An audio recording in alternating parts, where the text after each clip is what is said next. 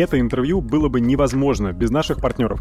Не можете определиться с выбором диджитал-подрядчика? Рейтинг Рунета – лучшее место для выбора. Есть рейтинг под все популярные услуги, куча фильтров, позволяющих выбрать подрядчика по цене, опыту, отзывам. Рейтинг.рунета.ру. Ссылка в описании.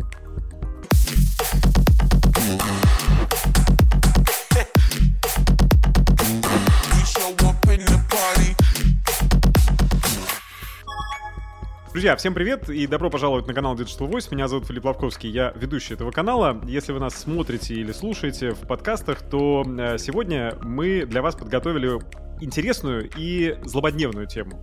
Потому что тема, на которую будем говорить, она, с одной стороны, связана с чем-то таким, э, с чем мы все в жизни сталкиваемся, а с другой стороны, это, в общем, наверное, такой самый главный э, звенящее слово, э, звенящая фраза искусственный интеллект. Да-да-да, все, вы правильно догадались. Вот, но э, с неким таким поворотом, почему, сейчас расскажу. У нас сегодня в гостях Евгений Поперный. Э, Евгений, привет. День добрый. Да, я постараюсь сейчас тебя, тебя представить, вот, но ты меня поправь, если что.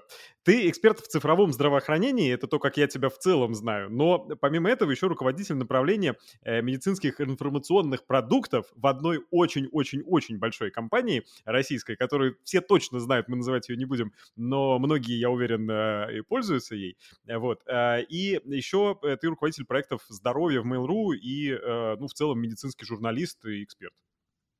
Да, было и такое в свое время, да. А сейчас э, действительно э, цифровая медицина и ее важнейший компонент э, искусственный интеллект на сегодня это то, чем, слава богу, приходится заниматься. Здорово. И э, те, кто захотят, значит, покопаться в истории нашего канала, могут, э, значит, найти интервью, которое с Евгением мы записывали пару лет назад. И там э, мы э, как раз э, не настолько еще раскрывали э, историю, связанную с искусственным интеллектом, потому что, в общем, ну, по разным причинам оно тогда, наверное, не было, может быть, таким звенящим словом, но там много чего интересного было. А сегодня поговорим именно про то, что представляет э, сегодня собой вот э, цифровая, мы тогда называли часто ее телемедицина, вот, и как это все дело трансформируется. Евгений, расскажи, пожалуйста, как на сегодняшний день правильно называть, можно ли еще говорить телемедицина или это какое-то уже ругательное слово? Нет, телемедицина это абсолютно не ругательное слово. А, прошел а, ковид, и он раз и навсегда расставил а, по местам все то, о чем мы говорили прежде. Телемедицина – это канал, по которому к человеку доставляется собственно медицина. Поэтому говорить о том, что телемедицина сама по себе это какая-то отдельная медицина, не приходится. Вы можете при помощи телемедицинского канала контактировать с врачом. Вы можете при помощи телемедицинского канала вести э, дистанционный мониторинг. То есть, э, предположим, человек э, берет тонометр, меряет давление, и эта информация сразу поступает э, в медицинскую информационную систему. Э, через телемедицинский канал можно автоматически контролировать или подталкивать человека к, э, ну, писать ему, прими таблетку роботом, да, и естественно, что, например, телемедицина э, может касаться и не самого пациента непосредственно. Вот, например, в Москве э, очень яркий тому пример. Больше ни в одной поликлинике нет рентгенолога. Э, все рентгенологи сидят в одном месте на улице Петровка в красивом здании и смотрят там рентгены, томограммы и там в общем, различные э, лучевые исследования централизованно. Э, фактически это то, что они, чем они занимаются, называется радиология, да, но это, в общем-то, телерадиология. То есть это дистанционная э, радиология, сигнал к ним, картинка к ним приходит они, через э, телекоммуникационные каналы. Поэтому что конкретно вы по этим телемедицинским каналам передаете, это уже Второй вопрос. А, медицина – это медицина. Здорово. Э, на самом деле, я думаю, что для многих это сюрпризом стало. А какие еще направления в медицине, которые вот на сегодняшний день уже перешли в такой дистанционный формат? Или, возможно, ты видишь, что в ближайшее время готовы будут к этому переходу? Ну, так или иначе, э, любая любые данные, которые обрабатываются, могут обрабатываться как локально и дистанционно. Тут мы естественным образом подходим к основной теме разговора, потому что в э, цепочку оказания медицинской помощи, в э, вот customer journey пациента э, уже включаются элементы э, влияния искусственного интеллекта. И искусственный интеллект – это в большинстве случаев облачное решение, которое дистанционно работает. Это может быть самое простое, вот, например, когда э, человек проходит э, рентгенологическое исследование, этот снимок уходит сначала к модели искусственного интеллекта. Модель искусственного интеллекта там что-то размечает, обращает внимание врача на какие-то элементы или просто говорит норма. Есть много исследований, в которых, например, э, норма превалирует. Ну, скажем, всех нас, я надеюсь, и всех вас гоняют на флюорографию, на там, маммографию, на такие вот исследования в ходе диспансеризации. Там очень часто э, нет никаких изменений, да, они редки, потому что в целом проверяют здоровых людей. Э, для человека это очень тяжело, потому что он э, целый день смотрит на нормальные снимки, ему легко моргнуть, отвлечься, пропустить. Поэтому, например, э, норму в таких исследованиях, как, например, флюорография, ну или флюорография, если говорить это не с медицинским, а с правильным ударением. Норму в этом случае отлично проверяет э, компьютер, э, модель. И дальше по всем этапам э, этого, этой самой диагностики. Например, в э, если, опять же, пациент приходит э, в московское здравоохранение, в московскую городскую поликлинику, будет много московских примеров, Э, связанных с тем, что в Москве установлен экспериментальный правовой режим, так называемый. То есть можно использовать модели искусственного интеллекта э, без э, регистрации их в качестве медицинских изделий по полной процедуре. Полная процедура очень сложная. Мы, участники рынка, считаем, что слишком сложно и ведем диалог с регулятором о том, чтобы эти нормы были приведены в соответствие с, реальным, а, с реальной ролью моделей в оказании медицинской помощи. И в этом диалоге мы чувствуем поддержку со стороны регуляторов. А, потихонечку ситуация улучшается. Так вот, э, тут можно без регистрации смс э, использовать модели, и поэтому Москва этим хорошо пользуется, московское правительство. И в Москве такое, э, такое есть. Например, каждый раз, э, возвращаясь к примеру, когда пациент приходит в московскую городскую поликлинику, если это вот взрослый пациент пришел к терапевту, ему в систему вбивает э, врач его симптомы, вот то, на что он жалуется, что-то, э, какие-то результаты каких-то вот, непосредственно физикальных обследований, как мы говорим, то есть вот, там, послушали, по, по, по, потрогали, и есть модель, она называется топ-3 диагноза, которая э, автоматически делает предположение о трех наиболее вероятных диагнозах. Такая модель стоит уже, она находится в промышленной эксплуатации, да, это не то, что какие-то эксперименты. Дальше есть другая модель, которая ставит окончательный диагноз после того, как пациент пришел с э, результатами обследований. А она ставит его хитро, то есть она как бы проверяет в некотором смысле врача, подстраховывает его, да, она его не заменяет. Это класс решений, который называется системой поддержки принятия врачебных решений. И э, они сейчас очень активно развиваются там, где э, есть для них субстрата. Субстратом для них является, конечно, хороший уровень цифровизации в организации, в регионе, наличие вот архива э, медицинских карт, возможность как-то обучить модель, а вот это сейчас очень хорошо применяется. Про компьютерное зрение мы с вами поговорили, ну, упомянули, наверняка сейчас еще поговорим про э, это вот телерадиология, э, системы поддержки принятия врачебных решений. Ну и э, дальше человек может находиться на вот, дистанционном мониторинге, как я сказал, или э, с ним могут взаимодействовать те или иные боты. Они могут э, опрашивать его перед приемом, помогать э, какие-то вещи заполнять, чтобы, чтобы врач не тратил время на приеме, да, чтобы 25 раз не переспрашивать одно и то же.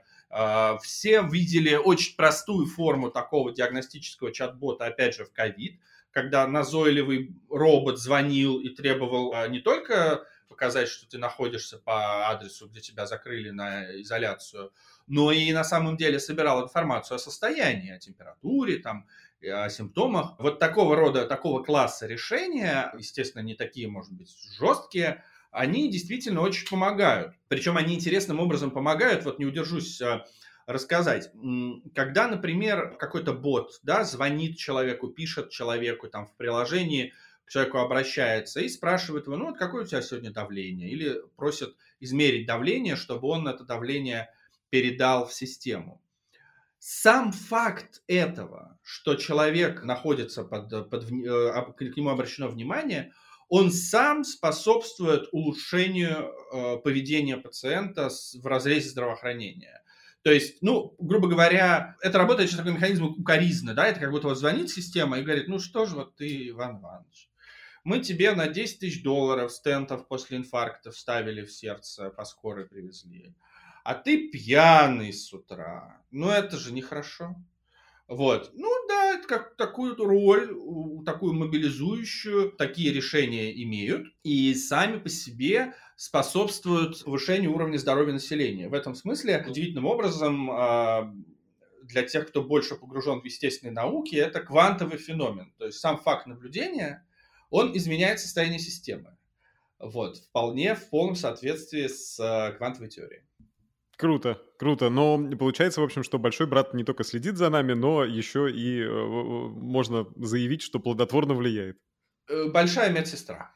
Большая медсестра, да. Компания ImShop. Ребята делают лучшие мобильные приложения для ритейла. Быстро, эффективно, омниканально и с программой лояльности. Я сам с ним работал и очень рекомендую обратить внимание, если вы еще не запустили мобильное приложение или устали от дорогой и бестолковой разработки. imshop.io Кинескоп – сервис для роста конверсии в карточках товара и вовлеченности пользователей через видеомеханики, поведенческая аналитика, SEO-оптимизация в плеере и другие инструменты. Подробности по ссылке в описании kinescope.io ru.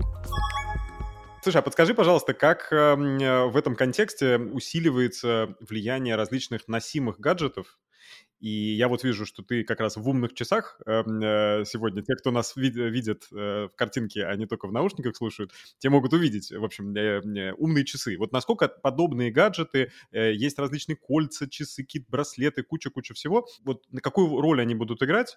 И э, игрушка это или действительно путь к тому, что меньше нужно будет к врачу ходить? Ну, по слухам, кстати, и очередные наушники от Apple тоже будут внести в себе какие-то какие-то медицинские датчики, э, говорят, посмотрим. Смотри, с одной стороны, понятно, что концепция quantified self, да, когда все, что мы можем померить, мы должны померить и положить в базу, а потом просто найдем какие-то зависимости, ну, она, естественно, валидна. Э, и рано или поздно эти данные будут обобщены, и какую-то пользу мы друг другу, мы IT, мы медики, как бы в этом смысле друг другу принесем.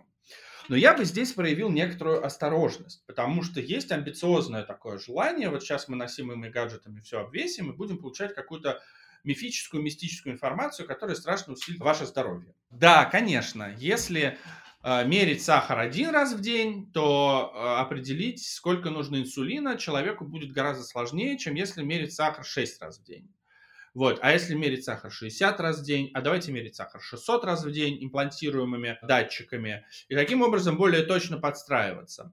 Ну вот в случае диабета, видимо, это верно. Верно ли это в случае, например, гипертонической болезни, когда э, давление все-таки, или, скажем так, коридор, э, в котором и меняется артериальное давление человека, он э, как бы не так флуктуирует, как э, э, сахар крови. Сахар крови, он может быть 4, может быть 8, может быть 10, может быть 20 у нормального человека. Да? Вы съедаете торт, у вас сахар 20.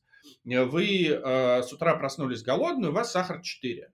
Э, это норма, да, не говоря уже о, патологии. Там давление у человека флуктуирует там ну вот у него может быть с утра 110, вечером 130, это как бы тоже нормально. Как видите, совершенно другой коридор, более четко заданный. Вот. И вот кардиологи, например, с которыми мы общаемся, они, конечно, на предложение давайте 10 раз в день мерить человеку артериальное давление или, например, как-то вычислять его артериальное давление через визуальные, через камеру есть сейчас как бы там новые кандидатные технологии или есть там часы, которые меряют давление – Никто, конечно, не скажет, нет, нам это не интересно, нам это не важно. Но в целом, справедливости ради, тут важно просто учитывать э, реальности эти данные приводят к изменению э, тех рекомендаций, которые дает врач.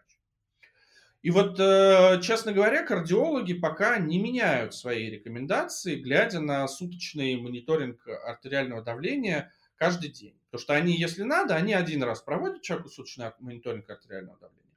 То есть должна еще догнать э, прогресс датчиков наука в том смысле, что должна сформироваться реальная потребность в этом. И э, кроме того, зачастую мы меряем э, параметры, которые еще пока сами по себе э, какого-то клинического смысла не имеют. Да, есть вот стартап Велте, да, который там называется стартапом, хотя это компания, которая, не знаю, 7-10 лет, просто, просто компания, которая продает по большому счету некую мифическую историю про то, что вот разница в частоте вашего пульса, вот у вас сейчас 62, сейчас 63, сейчас 64, это я сейчас очень огрубляю, вот, там динамика РР интервалов, я прекрасно знаю, э, что там под капотом, просто чтобы сейчас не загружать. Каким-то образом вот свидетельствует о том, в какой степени вы находитесь в стрессе, там, да, и так далее.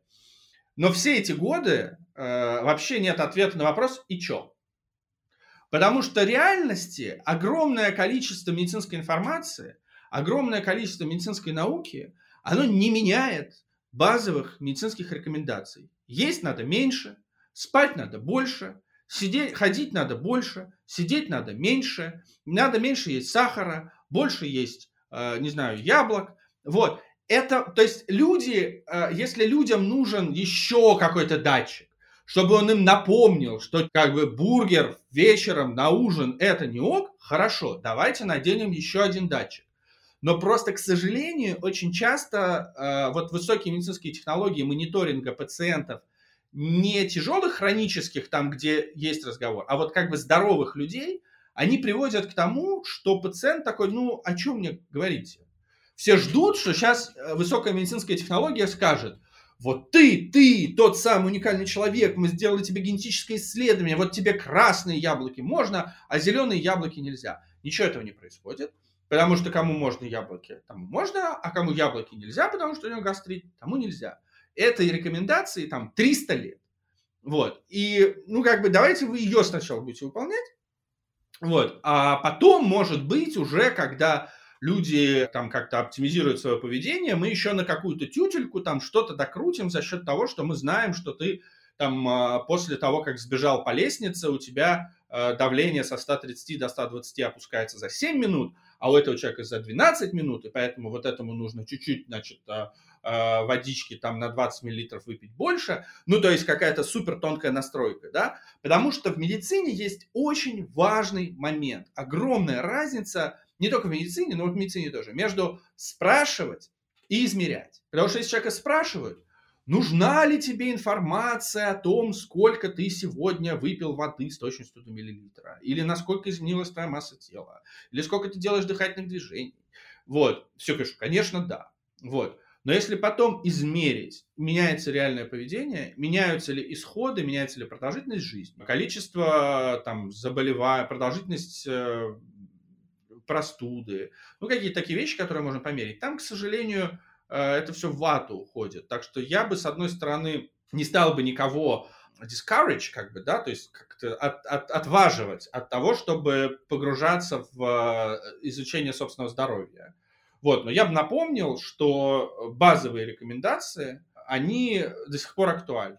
И 24 э, гаджета на вас, это, конечно, очень хорошо, но зубы нужно чистить 5 минут вот такими вот вертикальными движениями. Вот. И если вы этого не делаете, ничего не спасет вас от очередного кариеса. Да.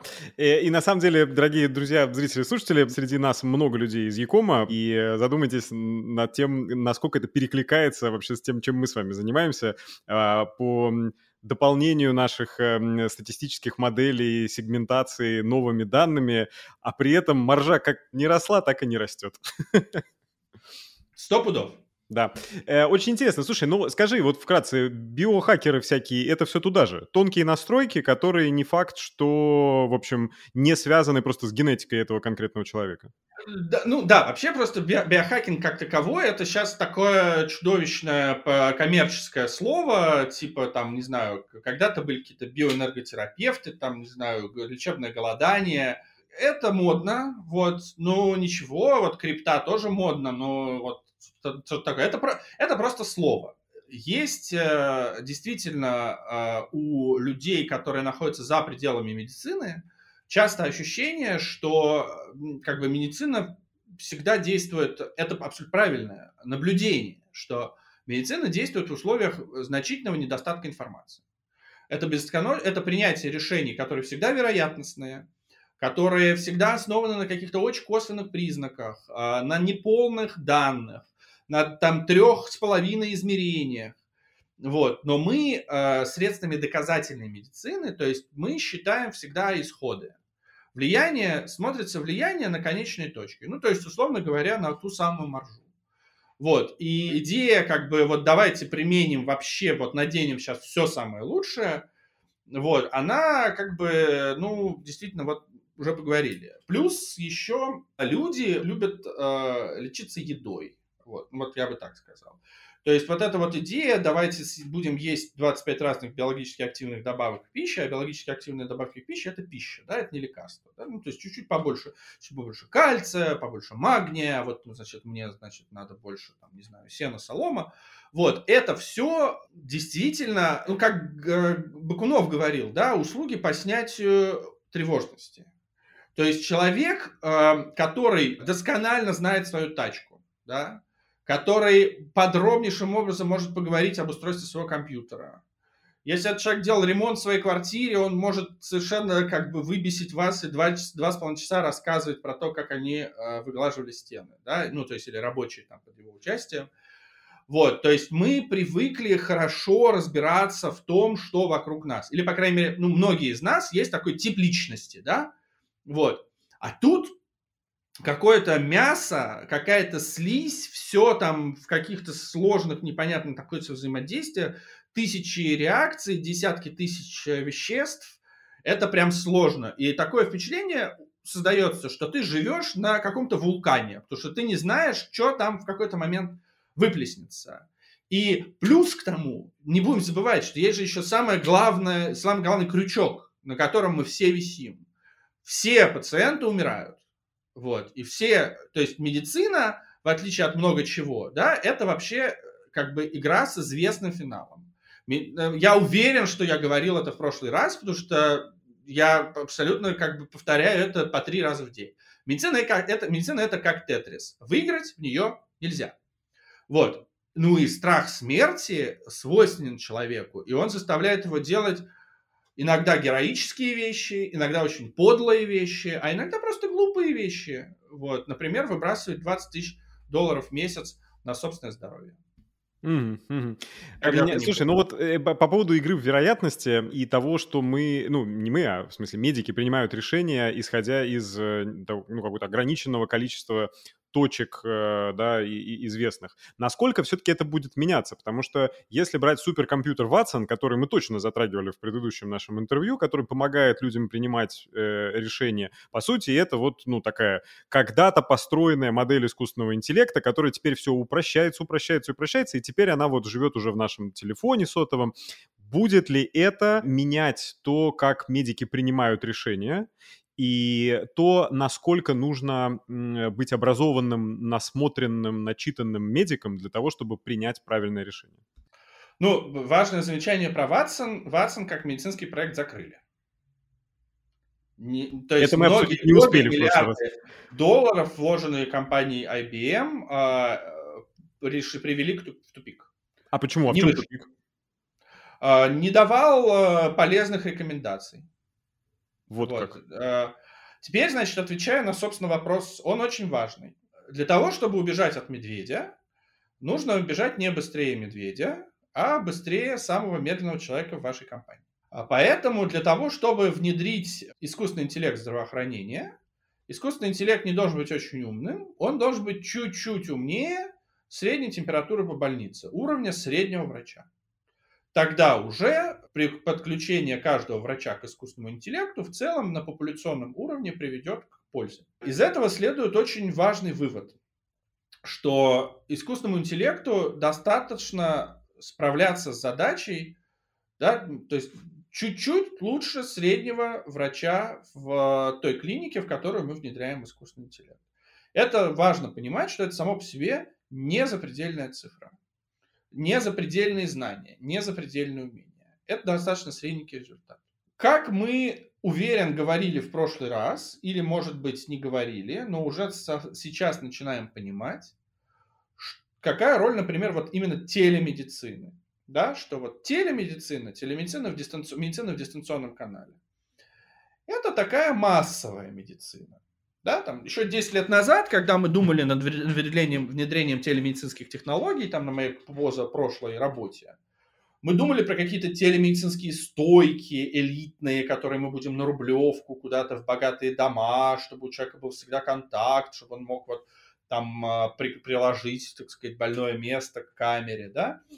Вот, fast forward 10 лет, и становится понятно, что дорого-богато – это когда человек живой, лично с тобой разговаривает. А через э, э, дистанционный канал это дешево и массово. Что касается медицины, то банковское дело, слава богу, в России как бы очень хорошо развито, как все значит, сейчас имели возможность явно убедиться, что мы большие молодцы, нам прекрасно показывает. С искусственным интеллектом чертыхаясь и ругаясь, мы общаемся, если мы клиенты, так сказать, класса эконом. И вот ты давай там пытайся от бота добейся, чтобы он тебе, например, там что-то сказал, не заблокировав тебе при этом карты, там, э, и не гоняя тебя по кругу, и не плюясь тебя стандартными фразами. Клиенты класса премиум разговаривают с человеком. То же самое, друзья. Искусственный интеллект, он помогает как бы низ, низ подтянуть, да, как бы убрать, э, застраховать пациента, застраховать врача от глупости, от, от ошибки там технической, когда, знаете, вот э, вместо 10, 10 0, 0 выписали 1,00. Там. Это хорошо, это поменьше, а поэтому побольше. И все.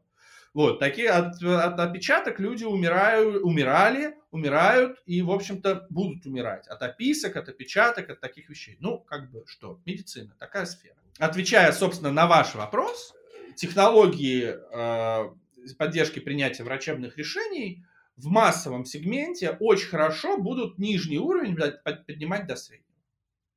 А тогда это... вопрос, если нижний уровень, я так понимаю, в основном, а, ну, скажем так, не в Москве и э, не в московских э, экспериментальных клиниках, где, наверное, куда стремятся э, действительно знающие врачи, а в тех регионах, где не проводятся подобные эксперименты, просто потому что уровень цифровизации там не такой, как надо. Не, как бы, кажется, как будто что-то не, не сходится изначальная идея того, что это должно подтягивать низ, а низ вроде не может подтянуться, потому что он не цифровизирован. Ну, подождите. В любом множестве врачей половина врачей будет хуже среднего. Это базовая математика.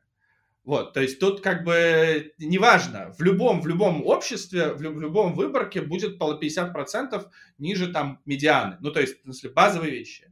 Вот, а в том, что касается регионов России, да, будущее распределено неравномерно, известный факт, и в России тем более. И, к сожалению, да, там, где низкий уровень цифровизации, трудно внедрять эти технологии. Но, э, к счастью, э, темп внедрения и развития этой самой цифровизации действительно достаточно высокий. И, э, к счастью, если вы не болеете чем-то плохим уже сейчас, а заболеете через 3-5 лет, ну, все мы рано или поздно, как бы, да, вот, то у нас у всех есть шанс э, дождаться э, цифровизации и внедрения искусственного интеллекта в поле. Вот, я просто, помимо вот того, что я сейчас рассказал про подъем среднего уровня, все-таки хочу сказать, что есть отдельный другой разговор про как бы там суперэкспертные системы, которые должны детектировать э, редкие заболевания, помогать в подборе э, там каких-то уникальных э, подходов лечебных, там, препаратов, комбинаций препаратов. А, и, наконец, разрабатывать лекарства. Это очень важно, вот, потому что все-таки... И вот это все, что я сейчас сказал, я бы объединил как бы в другой блок. Это уже э, искусственный интеллект в науке. Потому что, как вы правильно сказали, клиника, в которую вы находитесь с чем-то как бы самое неприятное, что может сказать врач, да, что болезнь у вас интерес, случай у вас интересный. Вот. Это, как правило, ничего хорошего для пациента не сулит. Вот. Как бы интересные случаи у нас все-таки как бы эвакуируются в, по цепочке в крупные учреждения, и там для целей именно научного развития могут применяться там экспертные системы, основанные на немножко других принципах, потому что все-таки там большая языковая система, она по сути своей э, учится на существующих примерах. Вот, и э, поэтому вроде как получается так сказать, среднего уровня. А, если эм, применять э, как бы не типовые решения, ну вот идти в некотором смысле путем Ватсона, хоть на нем, так сказать, Ватсон пал, но там, где они кончили, мы начинаем. А, это тоже будет. Вот а, здесь пока все-таки этап развития не такой. То есть если системы, большие языковые модели готовы к ну, вот на глазах готовятся к внедрению в практическое здравоохранение и смогут вот так вот как бы страховать нашу лечебную работу, то системы вот такие аналитические экспертные, которые там жестко будут э, иметь какие-то алгоритмические компоненты, возможно, будут включать в себя и LLM элементы, то есть, как бы, понимаете, это тут как? То есть это то, что называется агенты моделей, да, то есть ты возьми данные отсюда, добавь к ним вот эти данные, переформулируй каким-то образом запрос, здесь скорми, скорми э, чат, чату, э, чатовый, ну, то есть LLM модели, посмотри результат, распарс его, э, перезадай вопрос, переуточни, вот как бы в этом сейчас отдельное направление прогресса, да, то есть помимо того, что нужно, собственно, учить совершенствовать модель, нужно еще создавать решения, которые находятся между потребителем и моделью, потому что вы же не ждете, что врач будет э, ну, в телеграм-чате как бы что-то писать, потом ждать, значит, 20 секунд, пока она там значит, проварится что-то выплюнет. Ну, как бы это не так должно работать. Да, это все должно как-то там э, летать и э, попутно обогащаться, дополняться. Э, наоборот, на это должны навешиваться. Ну, я приведу сам простой пример. Сам простой пример в любой системе, которой, например, взаимодействует пациент, куда пациент может пожаловаться. Первый вопрос, на который должна ответить система, не тот, на который задает, не тот, который задает ей пациент. Первый вопрос, на который должна ответить система, является ли описываемая пациентом ситуация поводом к вызову скорой помощи. Потому что если она является, то дальше вы должны все выключить, красную плашку вывести, звони 03. Вот. То есть это просто один самый лежащий на поверхности пример. Да? То есть э, нет такого, что э, медицинские информационные системы или какие-то цифровые медицинские решения э, суют тебе в лицо голый, э, так сказать, чат GPT и давай как бы там, как можешь э, с ним разговаривай. Но это все равно, что, не знаю, человек э, там э, пришел жаловаться в поликлинику на свое здоровье, а ему просто большую медицинскую энциклопедию дали и такой, ну, вперед, как бы, там есть ответ на твои вопросы, страдай. Вот, конечно, должно быть не так, то есть, конечно, мы должны все время думать о том, что между человеком и моделью все-таки нужно как-то тоже применять какие-то решения. Вот, и вот высокотехнологичные решения, которые помогут э, со сложными случаями, которые, например, осуществлят, э, осуществят э, сложный, э, нетривиальный поиск в базах данных, включат это все в себя, при этом не будут галлюцинировать, не будут привирать, не будут как-то упрощать для себя задачу, чем страдают модели. Да, вот недавняя история, что чат GPT OpenAI по пятницам вечером э, начинал плохо работать. Да, я догадываюсь, что они, наверное, там какой-нибудь, э, какие-нибудь логи э, рабочих переписок загрузили, а там по пятницам все забивают. Но он и научился забивать, как бы, да. Вот, это я, как бы, это так, фантазии, не знаю фактов, да. Вот, экспертные системы в разработке. Есть интересные идеи. Вот, а в массовом сегменте э, уже все, все, ждите анонсов. Мгм. Интересно. Вот как раз по поводу сегментов э, массового, массового сегмента и анонсов. А, может быть, мы сможем выделить, какие самые интересные проекты на сегодняшний день вот в, а, существуют в России, в мире, за которыми было бы интересно наблюдать и от которых стоит ждать каких-то прорывов? Ну, вы знаете все эти, э, все эти большие языковые модели, то есть у каждой крупной компании что я имею в виду именно медицинских, э, я имею в виду именно те, которые... А, которые у каждой из этих больших языковых моделей есть э, медицинские перспективы. И все, э, почти все, почти все компании, объявляя или не объявляя об этом, э, как бы контролируют э, их медицинские возможности, и медицинские эти возможности э, будут, э, будут применять. Ну, то есть, просто мой ответ будет чудовищно тривиален. Или, возможно, кстати, это вообще удивительная история, что э, вот э, мы последние там 20 э, или даже там 30 лет, да, живем в мире стартапов, что вот какие-то, так сказать, в, в шалаше, в, там, в гараже, какие-то с горящими глазами ребята, живущие на пицце и энергетиках, значит, фигак, фигак, фигак, что-то там придумывают. Вот, а тут смотрите, как поворачивается. Поскольку вам для того, чтобы заниматься э, искусственным интеллектом, нужно просто, так сказать, ну, для начала, что это пункт первый, да, рецепт. Возьмите 750 видеокарт. Да, ну, что-то такое. Вот, то это, ну, я не знаю, как бы почему, но по большому счету, да, вот э, сейчас э, кто у нас? Google, Microsoft, Яндекс, Сбер.